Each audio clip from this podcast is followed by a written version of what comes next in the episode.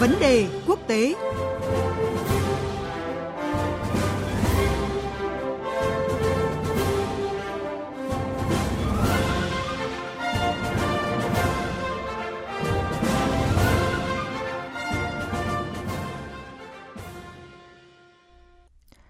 Thưa quý vị, thưa các bạn, hôm nay Thủ tướng Nhật Bản Suga Yoshihide sẽ hội đàm với Tổng thống Mỹ Joe Biden tại Washington.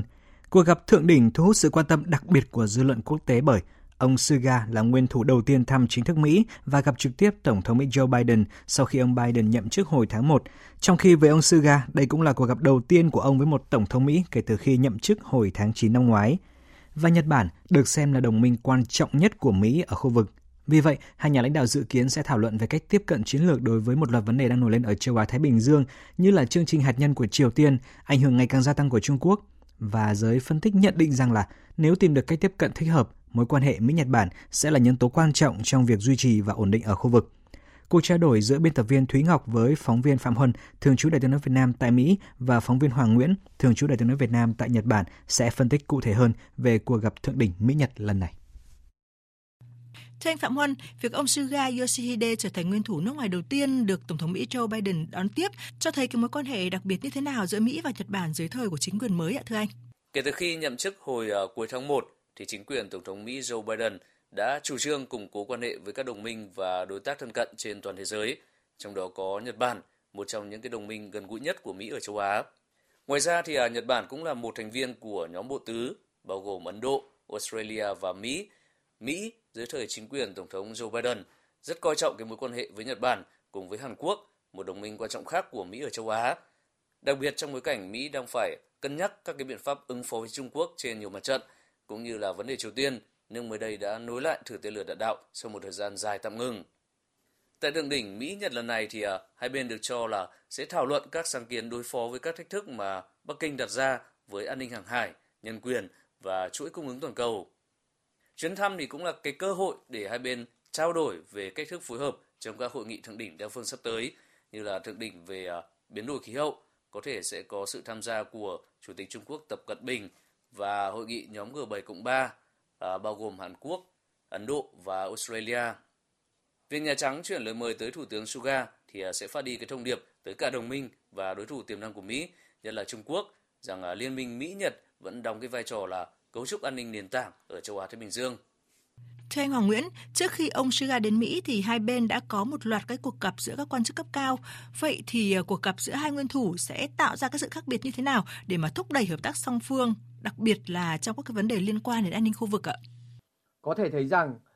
nước Mỹ dưới thời cựu Tổng thống Donald Trump đã tự rút mình ra khỏi các diễn đàn, hiệp định quốc tế và khu vực, thì Nhật Bản, một đồng minh thân cận của Mỹ, thời gian qua lại càng trở nên năng động và tích lũy được nhiều quan hệ ngoại giao lâu dài với nhiều nước. Như vậy, cuộc gặp thượng đỉnh lần này cho thấy Nhật Bản có vai trò hết sức quan trọng trong chính sách đưa nước Mỹ trở lại của Tổng thống Mỹ Joe Biden.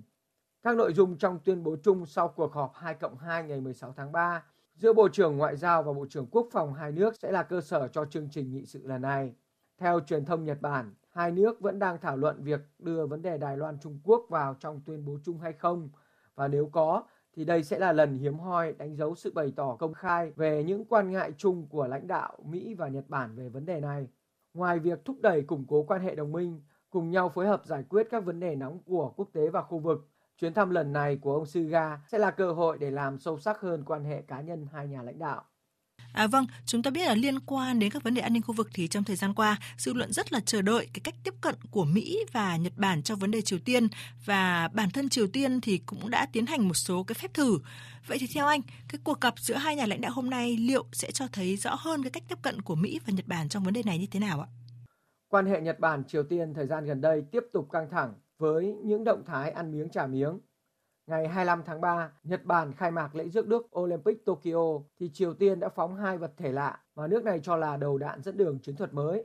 Ngày 6 tháng 4 thì Nhật Bản gia hạn các lệnh trừng phạt với Triều Tiên thêm 2 năm thì cùng ngày Triều Tiên cũng đã chính thức tuyên bố không tham dự Olympic Tokyo với lý do bảo vệ các vận động viên khỏi dịch Covid-19,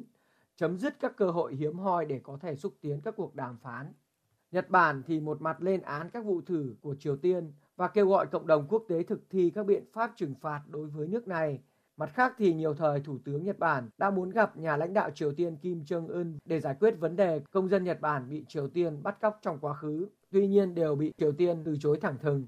Do quan hệ Nhật Bản-Triều Tiên đang xấu đi, nên Nhật Bản sẽ không phải là điểm mấu chốt để giải quyết vấn đề hạt nhân tên lửa Triều Tiên. Tuy nhiên, hội nghị thượng đỉnh lần này, hai bên cũng sẽ nhất trí thúc đẩy các biện pháp ngoại giao hướng tới phi hạt nhân hóa hoàn toàn bán đảo Triều Tiên và có thể những nội dung trong tuyên bố chung sẽ gây ra cho Triều Tiên những phản ứng tiêu cực.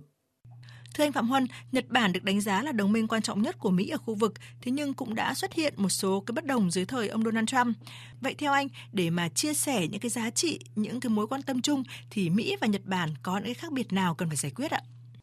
Vâng, đúng vậy. Nhật Bản thì được đánh giá là đồng minh quan trọng nhất của Mỹ tại khu vực Đông Bắc Á, nhưng giữa hai nước thì à, vẫn tồn tại những cái khác biệt cần phải giải quyết. Phần lớn trong số đó thì à, nảy sinh trong 4 năm dưới thời chính quyền Tổng thống Donald Trump. Theo tôi thì à, trước tiên và quan trọng nhất chính là cái quan điểm và cách tiếp cận giữa hai nước trong các vấn đề liên quan tới Trung Quốc.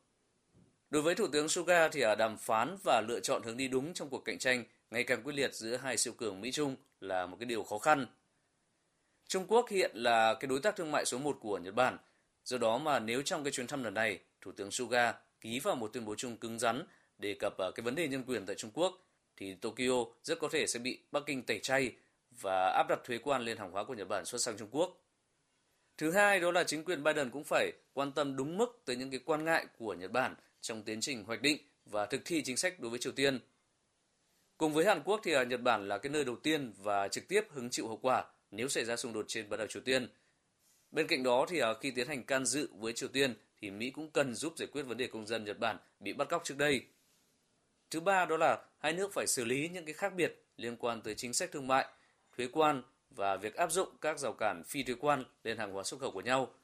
Sau khi cựu tổng thống Trump đã áp thuế lên tới 25% đối với cái mặt hàng nhôm nhập khẩu từ Nhật Bản.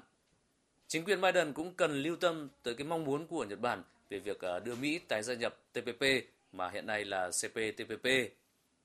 Cuối cùng thì ờ, hai nước cần phải giải quyết dứt điểm cái việc chia sẻ kinh phí cho việc đồn trú của binh sĩ Mỹ tại Nhật Bản.